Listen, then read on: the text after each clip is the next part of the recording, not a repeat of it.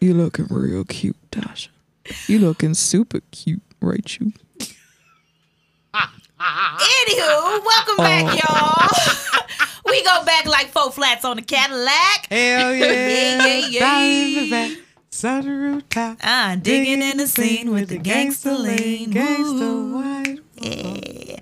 So I hope y'all are all caught up on season one of Blood Sisterz podcast. Now, before you continue to listen to this episode, be sure to like, comment, and subscribe to our YouTube, Facebook, and Instagram pages. Now, we are under the name Blood Sisters with a Z. If you're looking to follow us on Instagram, you can find us at Blood Sisters with a Z podcast.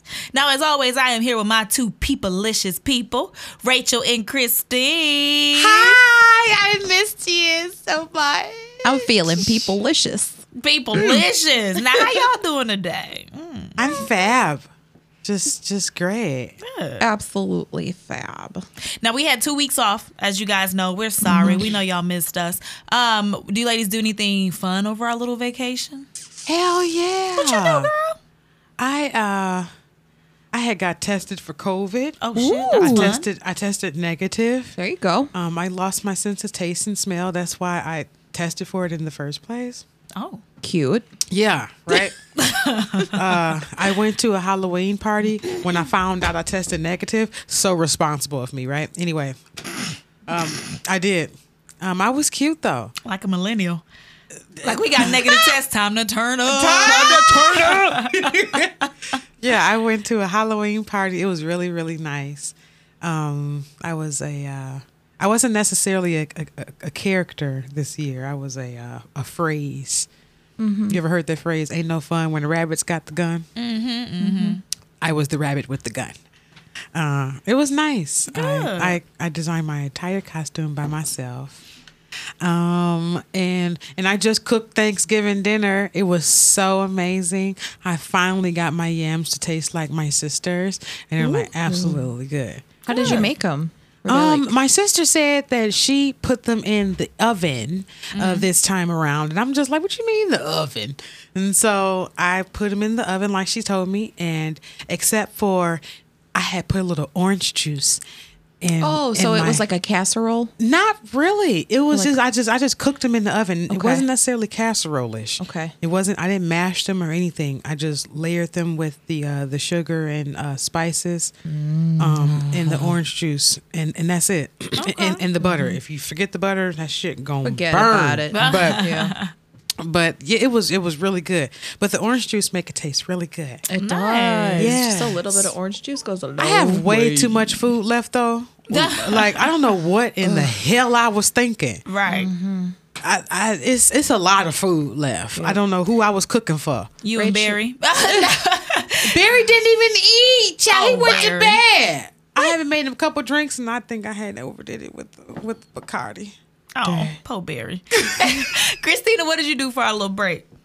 Um, well, we had Thanksgiving. I was originally going to go to my sister's, but with COVID surging and everything, uh, we decided to just stay home and made a, a turkey. The only turkey we could find at the store was like a 20 some pound turkey. So we still have a whole ass turkey. but it was kind of cool because usually having Thanksgiving with the family, I, I don't get a drumstick. But Right. this year, I got to have a whole got the damn whole leg. drumstick. Got a That's turkey leg. I felt like a Viking. I was like, hell yeah. I'm going to pillage your town and I'm going to eat this turkey leg. With some ketchup and hot sauce. All right. Well, for me, I didn't do anything fun. Um, I'm finally with Corona. You know, a lot of us have lost our jobs. I'm finally back working, so I just been spending our little break. Yes, Heck yeah. won't she do it? Holla, holla, holla. Um, I've, I've just been working, and I am not complaining about it. Because once you've been out of work for a few months, you're just like, please, just give me something to do and pay me pennies for it. Um, so I'm happy y'all good. Now, for last season, we covered, of course, there were ten episodes, and we ended up covering twelve different serial killers, if I'm not mistaken. 'Cause Yeah, because we threw three in. Yeah. Yeah, because we're the shit. All We are right. the shit. You're welcome. So, out of everyone that we covered last season, ladies, who's your favorite and why? We can go through that quick. Ooh, it would have to be the tea maker, only because I just couldn't. I'm still laughing. I don't think it's funny. Mm. that she was making tea cakes with with folks. Like Okay. and then talking about some oh, she With was folks. tasty. Right. And and and then the soap. Like, yes, go ahead and wash up with this bitch. Um Gotta get because clean. because maybe because it was she, her way of she got to go. cleaning Right. her sins from herself. She felt like she was washing them away. You you thought you was cleaning the sins with the sin. Maybe maybe that was her. Got it. uh, Got was it. her I think way that was my I think she was my favorite though. Okay, Christina, who's your favorite? I think my favorite was Nanny Doss, just because Hmm. that was the very knew that was first gonna be your one. favorite. That was the very first one we did. We were all so like excited to start this journey on this podcast adventure. Yes. Um, we had the pre-recorded giggles, which were ridiculous. Our reenactment was so fun, and um, it was it was fun as hell, and it just kickstarted our whole our whole show. Now for me, damn it, you took mine, Nanny Oh, Doss. shit, I'm sorry. Because it was it was the first. Oh, I'm choking on air, y'all. Hold on now. All right. Um, it was the first All right. episode. I- Nine one one. Someone Right. please call nine one just give me another shot of whiskey. Um, so, but it was it was fun for me because it was our first one. Like, and we were we came in so nervous, but the energy was so high, and also because I I had so much in common with Nanny Doss. i- In the terms of if I were to be a killer, I would target my lovers, and I would be happy about it. So I, I just I related to Nanny Doss of all of the female serial killers we talked about the most. I liked her. We should bring back the Speaking giggles. of nanny, yes. Um, Mm-hmm. I had a uh, a listener tell me that she really enjoyed the giggles, and and we should do something like that for every episode. That's what she said. That would be really cool. We would just have to figure out something clever. Yeah, actually something like plan. that idea. Yeah, she said. Yeah. She said. She said something. She said that was so funny because I was really trying to figure out who giggled what. I think we should do that. So I will let you guys know too for this season, what we are going to be consistent with is timing. So we realize that some of our shows are a little too long. So we're gonna start um we were just trying to give you the four one Right, one. we're trying to get y'all all Right? everything Or the and, and not, 411. not miss out on information, but we're gonna probably be cutting some corners so that we can keep it to a more consistent time for you guys. We understand an hour and a half of one show is a lot of time for anybody.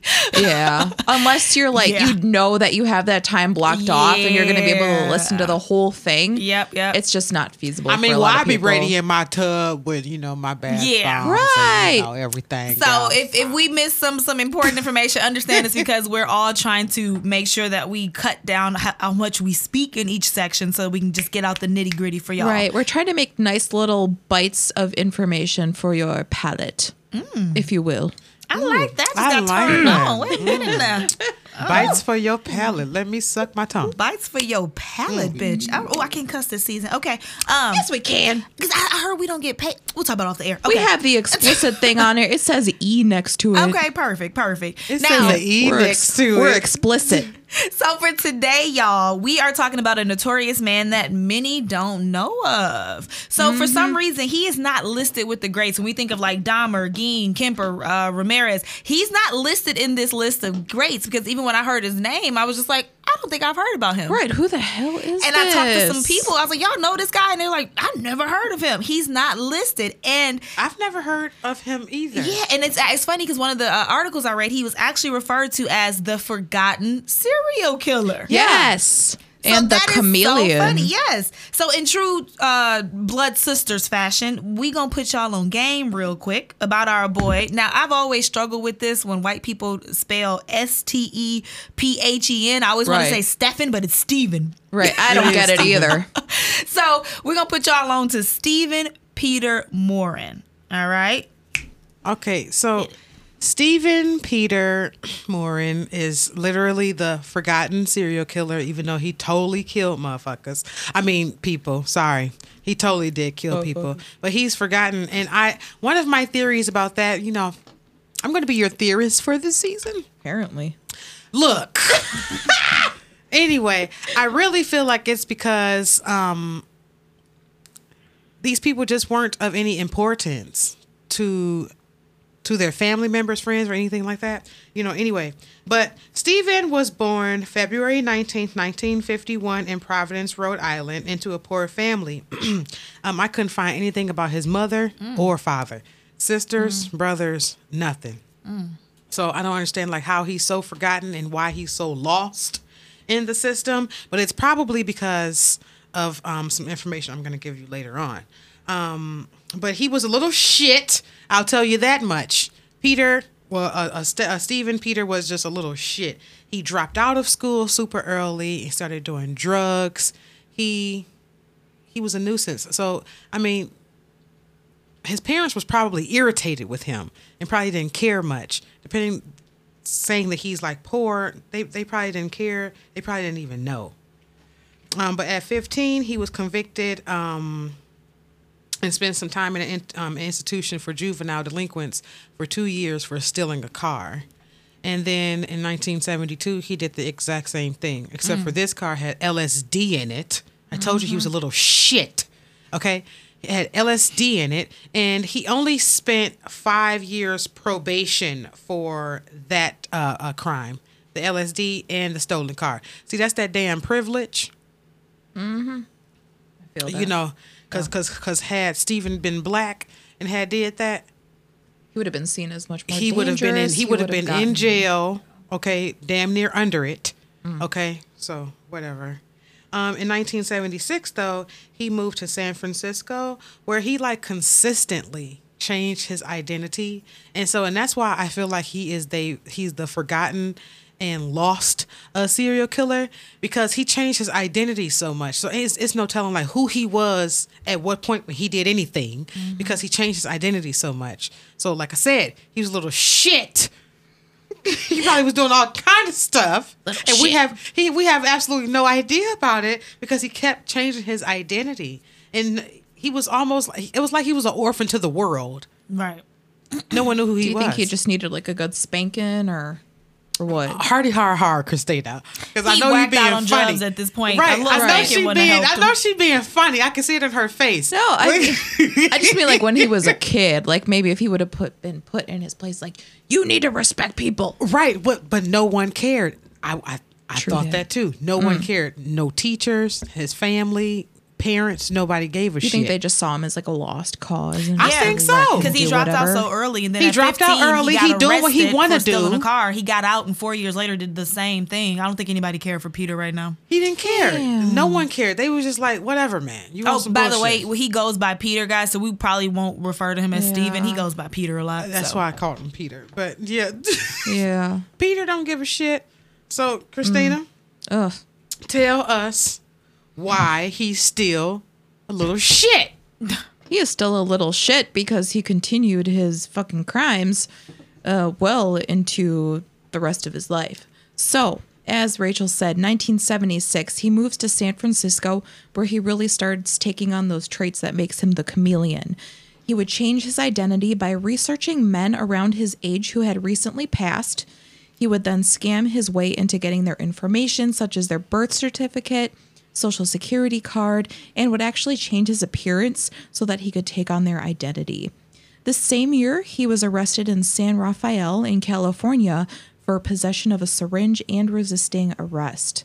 However, he used a fake identity in this case, so he was only sentenced to one year of probation. Mm-hmm.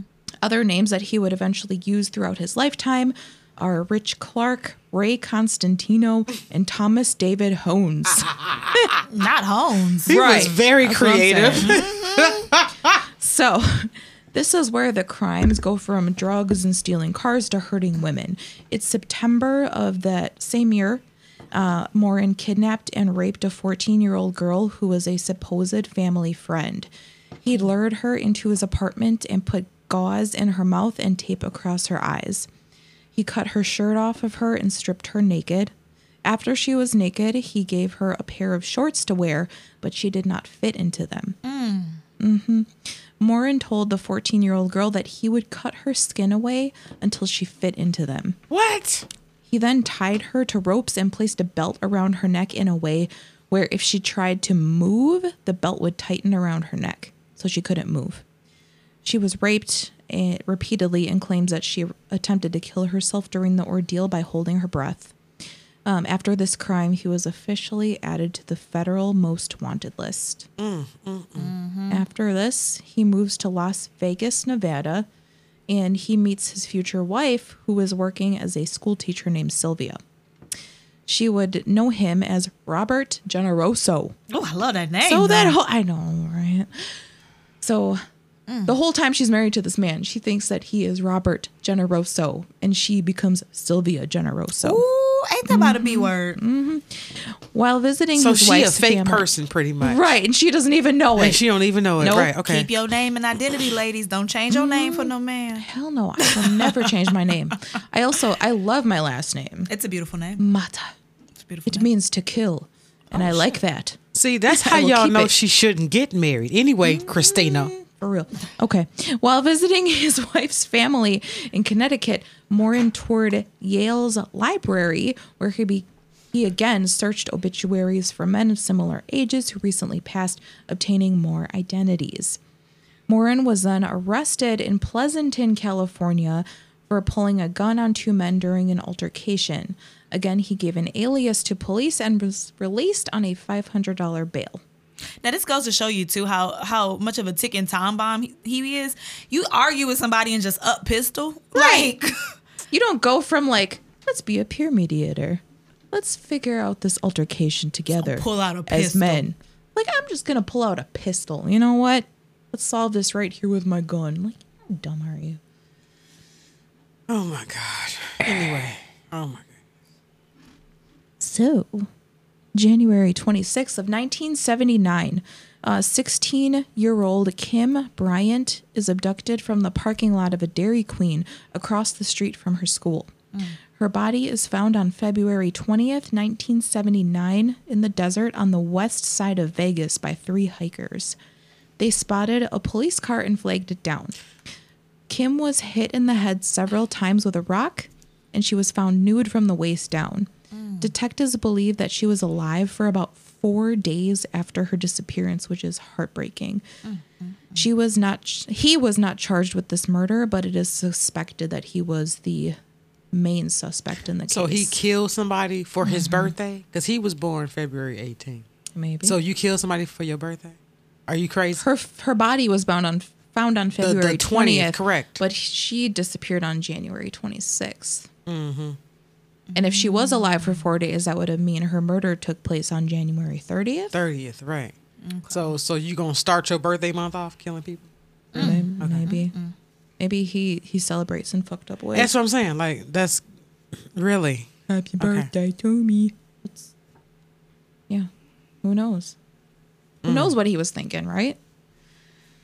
In 1980, Stephen conducts another murder. In January, he abducts 18 year old Susan Belote. She was leaving work and never made it home. I did read that Susan worked in a pet clinic and that she may have met Stephen while he came in to the clinic with a dog. So he was married at this time to Sylvia, so it's possible that it could have been the family dog or something like that. Um, her body was found a few months later in Bloomington Hills, Utah, by some kids who were rabbit hunting. oh no, Mm-hmm. not the babies. Not the babies. Uh, she was found clothed, but detectives think that she was dressed post mortem. She was raped and strangled. After this, Susan's friend, Crystal, then starts getting followed by a strange man and thinks that it might have been Susan's killer. So, for example, she ended up having to walk into ended up having to walk to work because her car wouldn't start. So she takes her car to the mechanic. And after she takes the car in, she's like, Well, I'm just going to walk to work. So while walking, a black Trans Am starts following her, and the driver was furiously masturbating in her general direction. Wow. Mm-hmm. She then, uh, later on, she went to a party with some friends and was given a drink that made her sleepy. But luckily, she went with friends who took her home. Of course, this might not have been Morin, but it is said that after Stephen Morin's picture was shown in the media, she immediately recognized him as the man in the Trans Am and the man at the party. So it's mm. very possible that it could have been him um, this kind of seems to be a, a thing of his to kill someone and then start a fascination with that victim's friend or acquaintance. Um, Natasha is actually going to talk about the next two victims and their story because she was actually the one who found this next story and told us about it, piquing our interest in Stephen Morin and leading us to taking on this dude.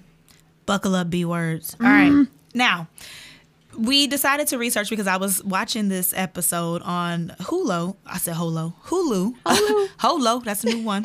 Uh, on Hulu, that I suggest everyone look into, and it's called Obsession Dark Desires. Now, this show comes in hot talking about Peter during episode one. So there's this woman, Sarah Peason. I may mispronounce her last name. She works at a gas station with Cheryl Daniels, right?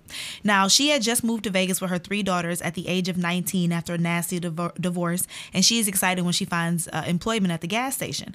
Now, we'll mention that she had all three of her girls by the age of 16. I know. Yes. None of them oh were Oh my twins. goodness. All, all three of them by the age of 16. She was married. She's going through a divorce by 19.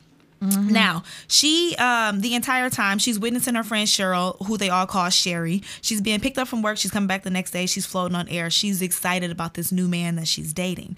Actually, on uh, Sarah's first day of working with Sherry, Sherry came in late because she took the night off to go on a first date with her soon to be boo. So when the ladies tried to meet Car- um, Sherry's new man, she kept saying like, "Well, he's a loner. He doesn't really want to meet new people. Y'all can't meet him. Oh, he's shy. Yeah, he don't want to bring him in here, right?" but she kept going on and on about how much of a gentleman he was. So the lady's like, "Okay, she got a good one. He just uh, he you know he stand off. That's cool." So one day he picks her up, um, and Sarah talks about how he stood outside of the car just staring at her, and how it made her so uncomfortable. Now, it, no words. He's just staring at her the, the entire time like a piece of meat. So one day, Cheryl, Sherry, comes back. She's all distraught. You know, she got tears in her eyes. Lady's like, girl, what's wrong? Nothing. Girl, what's wrong? Nothing. Mm-hmm. So she finally like, girl, tell us what's going on. He's married, okay? Are you happy? She gets mad and walks out. She finds out that her her boo thing is actually he, he's he's married.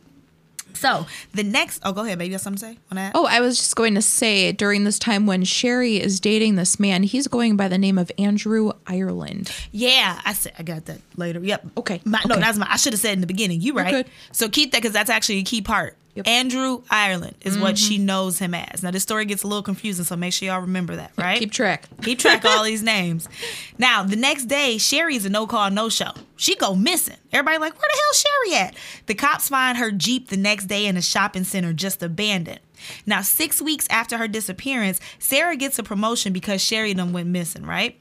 So now Sarah's the new manager. She gets a beeper so the the owner can always contact her whenever he needs to talk to her. So there's a customer that she meets, Robert Generoso. The one and only. The one and only Robert Ah, Generoso. okay. He's always interested in taking her on a date. Every day you see like you the new manager. Let me holla at you. She's like, oh, huh, no, I'm fine. I just moved here. I'm not looking for anything serious. I'm a single mom. I'm busy. I'm busy. I'm busy. Right. So again, this is now now we're at four months after Sherry's disappearance, and he keeps um he keeps trying to be persistent, and, and Sarah keeps pushing him off. Now on this beeper, Sherry Sarah actually tells a story about how one day she got out of the shower and he someone beeping her. We don't know who it is at this point, and it's like mm-hmm. you look good in a towel Yep. the fuck? How you know I'm in a towel? Right? So then it moves on and he starts telling her all the nasty things he'll do to her. And he even ends up masturbating on one of the calls. He even goes on to say, like, I- I'm going to tie you up and cut you up, right? Now, back to Robert Generoso. And-, and feel free to jump in whenever you want to, Christina. Okay. Okay. I know he's he did say the first beeper message that she got was "You look good in a towel," and then she was like, "What the hell?" Her apartment was apparently on the second floor, she, so she had really had no idea how he was able to see this. Yes. And um, shortly after that first message, she got another one that says, "Why don't you just drop the towel for me?" So she's like, That's crazy. Isn't it? "Yeah, yeah." Creepy. Creepy. So Robert, go back to Generoso. This whole time he's still pursuing her at the gas station, right? Mm. I'm giving y'all the quick version. she eventually, y'all really have to watch the show because I'm skipping over some stuff. She eventually gives in and says, "Cool, call me. You can take me out." He calls the gas station 15 minutes later. He like, "What about tomorrow, baby girl? Let's hang out tomorrow." She like, "Fine, mm-hmm. whatever. That's cool." So before they hang up, he ends up saying, I've been looking forward to this for a very long time. And she was caught off guard. So she goes ahead and gives him her address. I mean, he mm-hmm. already knew the address, right?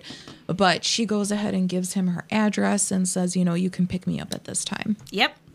So uh, once they hang up the phone, she gets a gut feeling. Her intuition, women intuition, always go with that. Something tells her I shouldn't go on this date. Oh, she got a weird vibe. creeping me out. Yep. So she decides the next day she's like, all right. I'm gonna stay at work even later because he's at he's meeting me at my house. I'm just gonna stay at work. And in the reenactment, she just kept looking at the clock like, "You think he gone yet? No, he ain't gone yet. I'm gonna stay here and keep on working, right?"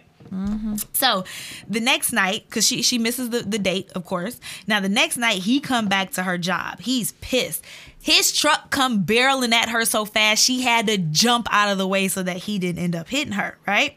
So the ladies, the, the one woman around her, she's like, I'm gonna call the cops. And Sarah locks the door. She's like, No, I, I- I got it. I got it. I got it. So she's trying to talk him down, like, calm down, calm down. He hops out. He calling her names. He's like, I had plans. I made ama- arrangements. Where were you, you whore? I got money. Is it what money you want? You whore. He throwing money at the screen like she a stripper and stuff. He's throwing it into the attendant booth Yes. at her. Like, is it money that you want? Throwing hundreds at her into the booth. I would have picked it up after he left. But Right anywho- after he left, I would have after he picked it up. left. I'd be like, well, got three this is worth my strife. I'll, I'll take that. Yeah. So he keeps telling her like you you you ruined everything. You ruined everything. I'm mad at you. I'm beat you up. Da, da, da. So now the beeper calls they they get worse at this point, right? This mm-hmm. mystery man. He starts talking about how he gonna beat her. He gonna rape her. I'm gonna cut you up. I'm gonna kill you. And it went from him just speaking to now she's hearing on the beeper a woman being beaten, screaming while she's being tortured. He would actually call the, the beeper and, and clearly lay it down in front of whoever he's torturing so Sarah could hear all of this. So uh, again, I'm missing some parts. The, the show is called Obsession Dark Desires on Hulu. You, Hulu, you got. I keep saying Hulu. Hulu. You it's got- for the uh, ID network. ID Through the network, ID network, which is incredibly entertaining. Now, Christina mentioned earlier how he was known to kill a woman, then stalk someone in her life. Mm-hmm. Now, it is discovered that the woman that he had been torturing, or we assume, I should say, wasn't discovered. Mm-hmm. We assume it was Cheryl Daniels. And when Cheryl Daniels' body was found, what body was found in the uh, desert? Mm-hmm. She had a wallet on her with the name and address of Sarah inside. Now, when the police, actually, I don't want to skip around. Did you want to say anything else about that? Um, Sarah started hearing what sounds like a woman screaming and crying and getting beaten. Sarah still hasn't mentioned this issue and has not said anything to her boss about what the messages say. She's still new to her managerial position and does not want to really complain or do anything to jeopardize her job or integrity. So she just kind of keeps it quiet. Um, with all this going on and with the creep Robert Generoso, now knowing where she lives, she d- actually decides to move. So Yes. she moves during that time. So I will say too, before she moves, so the police call her and they're like, "Hey, you need to go and hide." And so the police end up showing her a book of um, suspects. She thinks, and so it takes her a while to register. That the cops say, "Does this man look familiar?" She flipping through the page, is like, "Wait, this is one person." And so he would easily go in his his disguises, his aliases. He would go from a white man to a Mexican man. So Sarah flipping through the books, like, "Wait, this is." This uh Cheryl boyfriend. Wait, this is my this is Robert. Like, whoa, you telling me this is one guy? Yep. She's freaking out at this point. And she actually said that then they start showing her pictures of the, his victims. And it actually matched some of the things that he said he would do to her. Like he told her, I'm gonna cut your eyes out and have sex with your skull. One of the women that they showed her had her eyes removed. Mm-hmm. So Yeah. Um absolutely. They they call her from work, tell her to hide herself while the cops get there. Um she goes into the back room and waits for the cops to get there. They look through the folder of pictures. Um, she recognizes two men. She's like, "Yeah, Robert Generoso, and that's Andrew Ireland." And then her mind explodes a little, I'm sure, when the cops tell her that all the pictures are of the same man. He's able to look Hispanic, he's able to look Indian. He has that kind of face where he can just kind of change himself and look however he wants. Um, there's a lot more to the Sarah Paisan story, which can be found on as uh, Natasha said, it can be found on ID Network's Obsession Dark Desires, Go to Hulu. uh, which you can find on Hulu. um, it's literally the first episode of the first season. So feel free to dig in and watch some more episodes if you like. I know that I started binge watching it and I am on like season two, episode seven right now. And a lot of them are really entertaining. Um, the stare the stories are good, but a lot of the reenactments are really good too. So by this time, Stephen and his wife were separated, and he told Sylvia, his wife, that he was leaving Vegas. He was probably well aware that the police were looking for him at this time, and he skipped town. It's suspected that he went to Hawaii. So he would continue to call his wife during this time, asking for updates on the case and insisting that he was being set up. Mm-hmm. Likely story. He would then spend a few more years traveling and scheming. He made his way back to the States and would go to Louisiana for a time where he would work as a machinist. Um, he also spent a lot of time getting work as a painter, which really reminded me of Albert Fish. Albert Fish was a painter. Fishy poo. Right, fishy poo. Um, he then met a woman named Rita Xavier in New York. She owned an antique shop and introduced himself to her as Ray, Ray Constantino. He charmed his way into her life, and Rita's 21 year old son, Chris Clark, did not approve. And I'll have more on him in a little bit. Ray ends up moving in like literally a day after he meets her.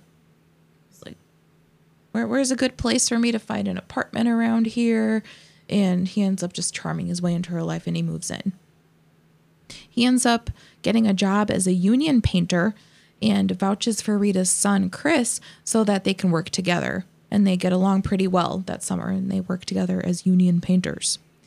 Ray eventually convinced Rita to sell her business so that they could buy a van and travel the country together. I don't know if that sounds romantic or what, but it doesn't sound very romantic to me. She had no idea that they would be traveling the country so that he can find more victims. They would stay in a city for a few days and he would disappear while she waited for him in a hotel. He would then come back and say, as soon as he came back, that they need to leave right away. In November of 1981, he kills Sheila Ann Whalen in Denver, Colorado. She's a 23 year old waitress from the Denver area, and her naked body is found on November 7th in a motel room. Mm. A warrant would be out for his arrest, but it was under the name Rich Clark. Sheila's father, Joseph Whalen, actually, I did some more research on Sheila. I was trying to find more info on her and found that her father, Joseph Whalen, is an artist and retired art teacher who makes art geared towards stopping the abuse of women. Um, I found an article on him on buffalonews.com from July 23rd of this year. So it's very recent. Um, a part of a quote from him in the article, as he's referring to his art, reads We are all given levels of intellect, and maybe some of this will get through to people who think they have a right to physically abuse people to satisfy their own egos or frustrations or problems. There's more to it if you want to look it up and give it a read. The article is called Local Artist Uses His Art to Stop Abuse of Women.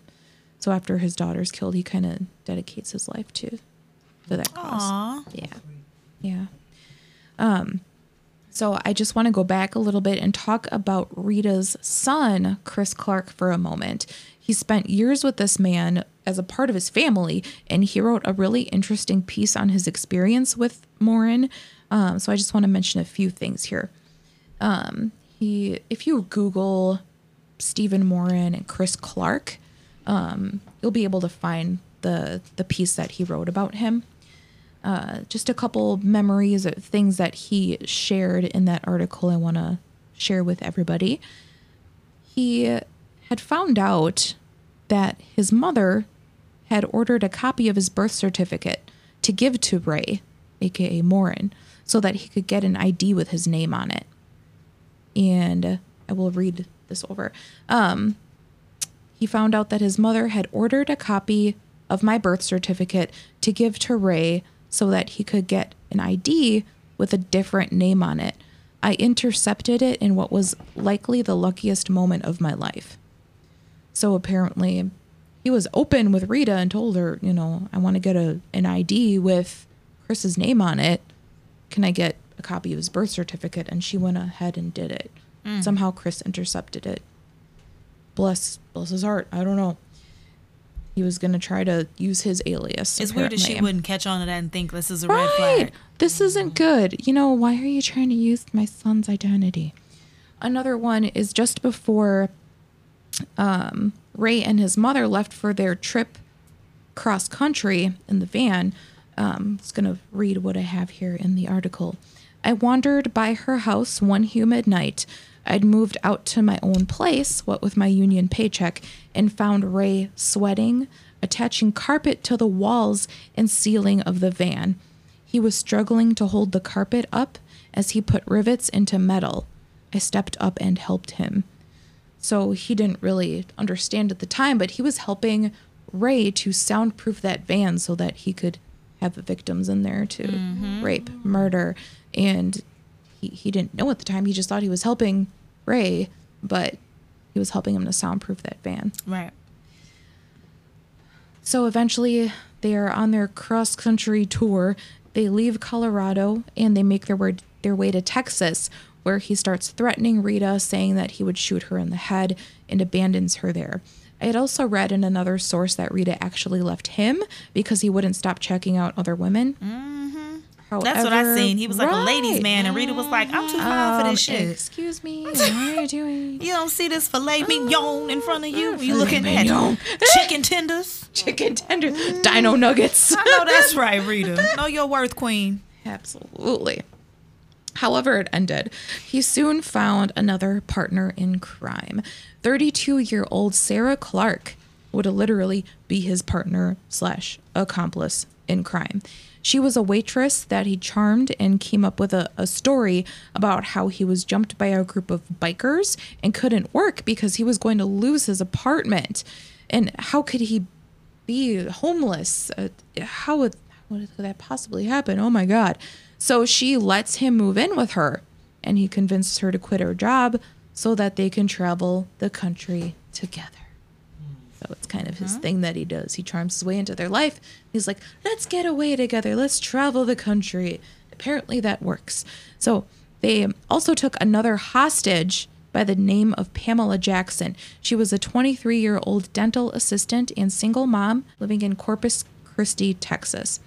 She was repeatedly raped and they kept her as a hostage for weeks. He tells Sarah that she was one of the girlfriends of one of the bikers that beat him, and Sarah goes along with it. She's like, okay. She helps Morin drug her while he con- continues to rape and keep her gagged and bound. They also dye Pamela's hair so she's not as recognizable. Pamela would later tell authorities that after she was raped, Morin would tell her that he cared for her and she would go home soon, but he wasn't sure when. Mm-hmm. Morin, during this time, finds more time to kill another victim on December 2nd, 21 year old Jana Bruce, who is a hotel receptionist. Her body is found having been strangled three hours away on South Padre Island, and he takes her car. So by this time, Sarah, Pamela, and Stephen Morin are back on the road with Jana's car. Uh, Sarah would later admit that she agreed to prostitute herself for money so that they could have money for motels, drugs, and alcohol. They go to San Antonio and he finds another victim, 21 year old Carrie Marie Scott, outside of Maggie's restaurant where she worked. According to Morin, apparently he was just trying to steal her car and she approached him. He then shot her and her friend, and her body was found in the restaurant parking lot in San Antonio. And that's the one he claimed. I didn't want to kill her. She made me kill her. I didn't Like, wanna kill her. You She still in made my me. car. It's like, Why you- would I not run up on you, Right, fool? and you pulled the trigger on her. What were you thinking was if you going pull a to gun out to somebody and you're trying to steal their car, most likely they're gonna back up and be like, "Oh, okay, sure, it's big man, you can have it." I mean, I said he was a little shit. Now he's just a big say that. shit. You did say that. True that. Ugh. So, um, after this, the police are finally on his trail and they track him down to the motel where he's staying with Sarah and Pamela. They get to the hotel and they arrest Sarah and Pamela since they didn't know that Pamela was actually a hostage at the time. Unfortunately, Morin got away and escaped from the hotel just in time before the police got there. The very next day, so Stephen leaves. He's like traveling by bus. He's trying to figure out what to do next. The next day, he abducts another woman by the name of Margie Mayfield. And this is a whole other story with Margie. Like, we could do a whole nother story on Margie, okay? This would end up being his last victim, but he ends up taking her hostage in a Kmart parking lot. Um, he takes her hostage in her own car with her as the passenger. Margie says that she ended up speaking Bible verses to him and praying for him, and he eventually let her go. Like she she started just turning him over to the Word of God and, and Jesus Christ, and mm-hmm. and there's a whole like 45 minute story on YouTube where she's doing an interview on a religious show and talking about how he she, she turned him into this religious man and during this hostage situation he actually pulls over in her car and he puts his hands up and he's like forgive me god for everything i've done and and all this stuff and he asks her like are you an angel it's a whole story It's This ties whole into what. I'm about to talk about too. Girl, shut the fuck up. Right. So, um, they listen. They also listen to Kenneth Copeland tapes. So if you know anything about Kenneth Copeland, that's a joke. Um, apparently, he asked her if she was an angel, and after he was dropped off at a bus station, so there's a, a whole thing where this Margie lady says she had premonitions. Like I saw I saw in my mind these blockades, and I knew that we shouldn't go to this city. And I said out of nowhere, we should go to Kerrville. And he's like, okay, I'll go with what you say. So they end up going to Kerrville, and she gets him a plane, or a, not a plane ticket, a bus ticket to San Antonio? No, mm-hmm. Fort Worth. Mm. She gets him a plane ticket, or a bus ticket to Fort Worth. And it's a whole thing. We could do a whole show on it, on this and I would be happy to because it's ridiculous. Um, after he was dropped off at that bus station, Margie went back home and she told her husband all about the day she had with this murderer. Uh, apparently, her husband was like playing golf with the owners of Maggie's restaurant. So he knew all about what had happened the previous day. And she was like, I was with that guy. I told him all about God. And he he had me, you know, he had me drop him off at the bus station. So her husband calls the cops and tells the cops about what happened. So they catch him at the bus station. Apparently the the route from Kerrville to Fort Worth, there was a stop in Austin, Texas. And um, they had intercepted him at Austin, Texas, where they finally arrested him. Um, and that's where we move on to the actual catching of him and, and, and so on and so forth. so like Christina said, they ended up catching him uh, trying to board a Greyhound, trying to get the hell out of Dodge, right? Now remember Sarah from the gas station. We talked about Sarah, Sarah, and Sherry. Sarah. Now Sarah ended up moving to Texas with her sister, and she was kind of in police hiding while Peter was still out on the loose. She went there so she could be protected. He actually ends up calling her sister's house one day, and he's like, "I know where you are. You're not safe. I'ma kill you." She like, ain't nobody told me shit. How you find my new address, right? So she's terrified. The police end up telling her they think that she was his motivation for even going to Texas in the first place. He was so obsessed with killing Sarah that he made Texas his last stop because he was trying to get close to mm-hmm. Sarah right before he ended up getting captured. So it's a good thing that he got caught because he would have went on to kill Sarah. We all know that. So Morin ends up, um, he was convicted in two separate trials for the murders of Carrie Scott, uh, Yana Bruce, eh, both in Texas. And he also went on to get convicted for the murder of Sheila Whalen in Colorado. Now, what's crazy is that in Utah, they were actually going to convict him for the murder of Sherry Daniels, which we know for sure he did. He started stalking her friend after. But they retracted due to, to the convictions in Texas holding. He had already, he was on his way to be convicted to life or to death, I should say. So they like, ah, don't even bring him out here. Just let Texas handle it, right? Now, the police end up finding so many fake identities in the San Antonio hotel that they suspect that he's killed a lot more women than we even know about. But there was insufficient evidence to charge him. Now, he had been on the run since 1969, pretty much killing people, uh, and he was able to hide behind countless identities. Now, once he made it to FBI's most wanted list, it took them four years to catch him. FBI, everybody out there, and they still couldn't find this man in four years. That's how skilled he was. And if you go online and look at some of his uh, aliases, I could see why. If you're not checking for it, it's easy to look at somebody's like, this is not the same mm-hmm. man. He, was real really good. different. Even somehow his nose looks different in so many pictures. I'm like, what are Girl, you doing? job. touring and shit. What are you doing? Now, during this time, we can only imagine how many people he truly killed. I mean, you got a man on the loose with literally nothing to lose.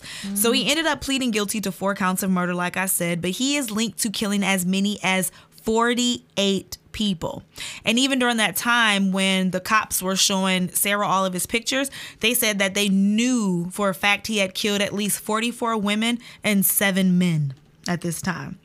He's also suspected of killing in nine different states.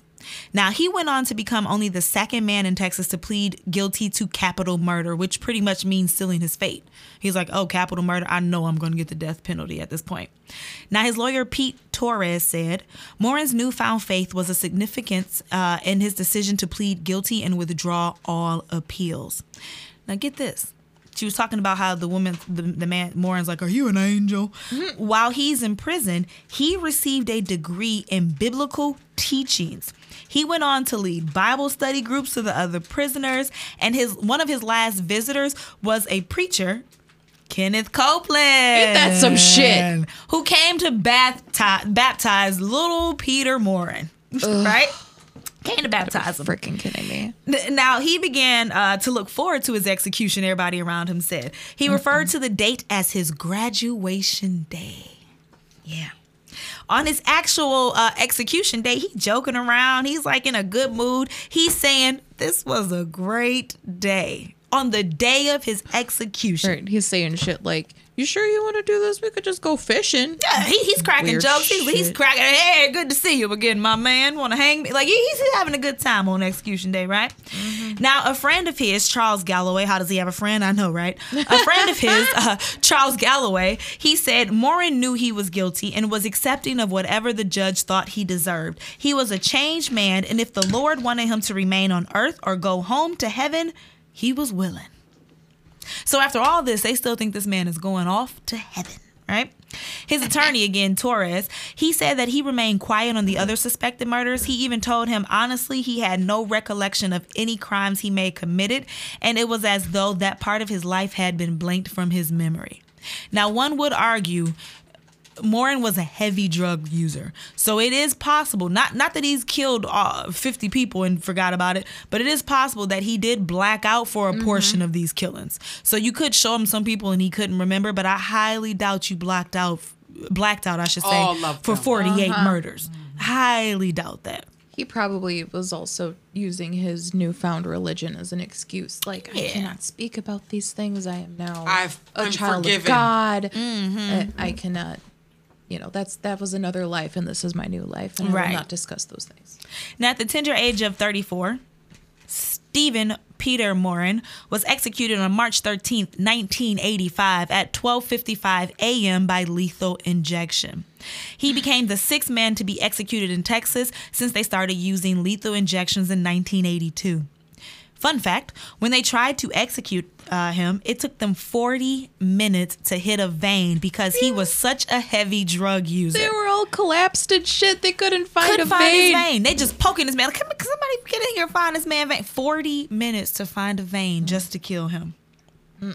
Now, Morin's last words were a prayer. Of course, he's a born again Christian, as we know, going to heaven. See Thank you you, up there when I get there. Um, and his, the prayer that he decided to say. Heavenly Father, I give thanks for this time, for the time that we have been together. The fellowship in your world, the Christian family presented to me. At this point, he calls out the names of the personal witnesses. Allow your Holy Spirit to flow as I know your love has uh, been showered upon me. Forgive them not him. Forgive them. They about to murder me. Forgive them for they know not what they do, as I know that you have forgiven me, as I have forgiven them.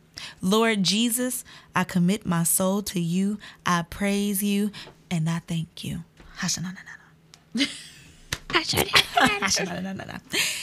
And that, my mm. friends, is the story of Stephen Peter Morin, That's some bullshit. forgotten serial killer that you may have never heard of until today. Bullshit. Little shit. Uh, he is a little shit. Now, if you guys will recall, um, all season we did a cold hearted question. This year we're going to open it up. If you guys have a cold hearted question you want to ask us, it doesn't even have to go with the episode. If you just want to be nosy and know how deep and dark we can be, send us a question. You know, comment on our social medias. We love to answer it. Today's cold hearted question, we have no idea what it's going to be. Rachel about to pull this out of her pooper scooper. About to be a surprise. Uh, Pooper so scooper. hit it, Rach. Woo. Okay. Here's my cold hearted question Would you be able to forgive Stephen Peter Morin for killing any of your family members just because he is a born again Christian? Mm, I want to answer this first. So anybody that knows me knows that I am a firm believer. I don't care if you are family, friends, if you giving me a, a kidney. If you wrong me so harshly that it makes me think that I need to kick you out of my life, I don't care to forgive you. And I hate when people say, "Well, forgiveness is for you." No, no, I'm not walking around with hate and anger, but I don't have to forgive you for shit. I am firm on that. You can for you can apologize until you're blue in the face. That does not mean that I have to turn around and then say, "I accept." You can sit there and bow down in front of as many altars as you want to. That doesn't have to mean that I have to say, "I believe you a changed man." So hell no, I'm not forgiving Peter, and I will spend the rest of my life every day cursing his soul, hoping that he is not living in peace in the afterlife because you decided after you've killed all these people and ruined countless lives and affected hundreds of people from their, their senseless murders that now I, I'm a changed man, so I, I am deserving of your forgiveness. I deserve your forgiveness. No, yes. I don't have to give you shit. I'm not a Christian woman, so I don't go to my grave with that. I forgive everybody. No, you made No. me mad. You sit there and you lie in that now. I hate you for the rest of my life. Period. What about you? Yeah, I've I've never been a Christian. Um, it's I've never, been, a Christian. it's never been something that that speaks to me, and I, I understand if that's something that you know other people believe in. That's that's fine. Um, even when I was young, like I was five years old, my my dad sent me to a Catholic school, and I remember even being five years old and being in church and being like, "Why am I here? Like, can I can I not?" So I I was there for one year and I, I was out. I was put in public school. So um, it- it's just not something that speaks to me. And even if he believes in his heart that he is a born again Christian, it doesn't change what he did. And it's not going to change the way I feel towards him. And another thing is that he's an extremely extremely manipulative person. He knows how to work his way into people's lives. He knows how to say what he needs to say in order to get what he needs. And he just happened to be in Texas at the time and he was definitely looking for Sarah Pison. He just happened to, to think, you know what? Yeah, maybe I want to go meet Kenneth Copeland now. Maybe I'll go with whatever this chick is saying. He everything that he did was just a step on the way to whatever his goal was in his head. Exactly. So, hell no. Uh, to answer my own question, um, I have been told that I'm a very forgiving person. Too forgiving. I've been told i I'm forgiving, but when it comes to something like that, um, I think I have to take into consideration everything, and you did that on purpose. You did what you did on purpose, and just because you found a a uh, a new path for yourself, that doesn't mean that I have to walk down that path with you. Nope. Um, that's your path, Yours. and that's literally your path uh, to make you feel like you're righteous again. Yeah, I think it was more Don't for have any- himself right. It don't have anything to do with me. So, um, like I loved this person to no end or whatever, and then you decided to kill them for whatever reason you wanted to kill them for. That's that's that's your reason, and I love them for my reason, and I'm not gonna forgive you for my reason. Yep. Um, I'm pretty sure like a lot of people that know how forgiving I am will probably be surprised as I say that, but that's what that is. Um, you did what you did on purpose because you didn't have to kill them. You didn't have to do that. These people that you killed, that, that he killed, was for absolutely no reason. He didn't have no reason to, to, uh, to kill them. So I don't have any reason to forgive you. Right. So there it yeah. is. Three. Three votes against uh, uh, for we we would never forgive Peter. now, isn't that like a first for us? Yeah, Like, we never agree on think everything so. across the all board. agree, yeah. I think so. So I mean, if you're one of those people, now don't just do it because you're one of those miserable people who just like conflict in your life. If you genuinely are one of those people who will be able to forgive Peter, let us know why. Don't Yeah. just go creating stuff because you want to stand out. Like if you if you agree with us, then tell us you agree. But if you are one of those people who could forgive, let us know why. I love hearing about stories from people who are willing to forgive because although I don't have that forgiving spirit, I still appreciate hearing about people who mm. are forgiving. Yeah. Yeah, because I would cut my own parents out of my life. Let me I tell would, you. I would like to understand how other people think in a different way. Yeah, absolutely. I'm definitely stuck on my way, and I understand how other people can think a different way, but it would be nice to really understand Yeah. and hear your thoughts. What we're saying is this is a safe space. Yes, we are definitely a safe space. No matter what you say. Yeah, We would never safe, attack you for it. for sure. Well, not we shouldn't say no matter because I attack you on a few issues, but this won't Oh, be dang. one of them. if you um, want to forgive him, forgive him. But right. I'm not. Nope. Nope. So, guys, that is the story of Stephen Peter Morin. All right. And that brings us to the end of episode one, season two. All right. Now, isn't that hey cute? now. That's Season cute or whatever. two. uh, make sure, guys, as always, like, comment, subscribe. Hit us up in our DM, not DMs. Hit us. Well, you can hit us up on the DMs. We like it a little kinky. Hit us you up in our DMs I'm on not our answering. wall. I might answer you. You know what I'm Tasha saying? I'd be answering. bored some nights. We'll refer them to Tasha. uh huh. Send them my way. I got some twerking videos. I got a kinky one for you. Um, like I said on our, if you're not following us on Facebook, you're missing some great content. Um, I did upload a video on Facebook letting you guys know we are opening up season two to bring in on guest co-hosts. Next week, if all goes as planned, we will have our first guest co-host uh, in the building with us. If you've ever listened to our show and thought, I like these weird ass girls, I want to do this. Hit us up. We would love to bring you on to talk about one of these crazy, uh, notorious serial killers uh, with us. All right. So, is that it, everybody? Y'all got anything y'all want to add? I'm not forgiving fucking Peter. Oh, We love you long time. we do love you sometime. we love you at sometimes. No, we love you all the time. Well, I I, you time. see. You see how funny acting they are. You see how funny acting they are. Oh, love damn. you sometimes. You serious? I love you long time. I do. I am Na Tasha Carr with Rachel Cherie. And Christina Mata. Flirting with Darkness. Continue to promote Weird Brown Girl Joy. We love you long time. Bye. Enjoy your evening. Peace.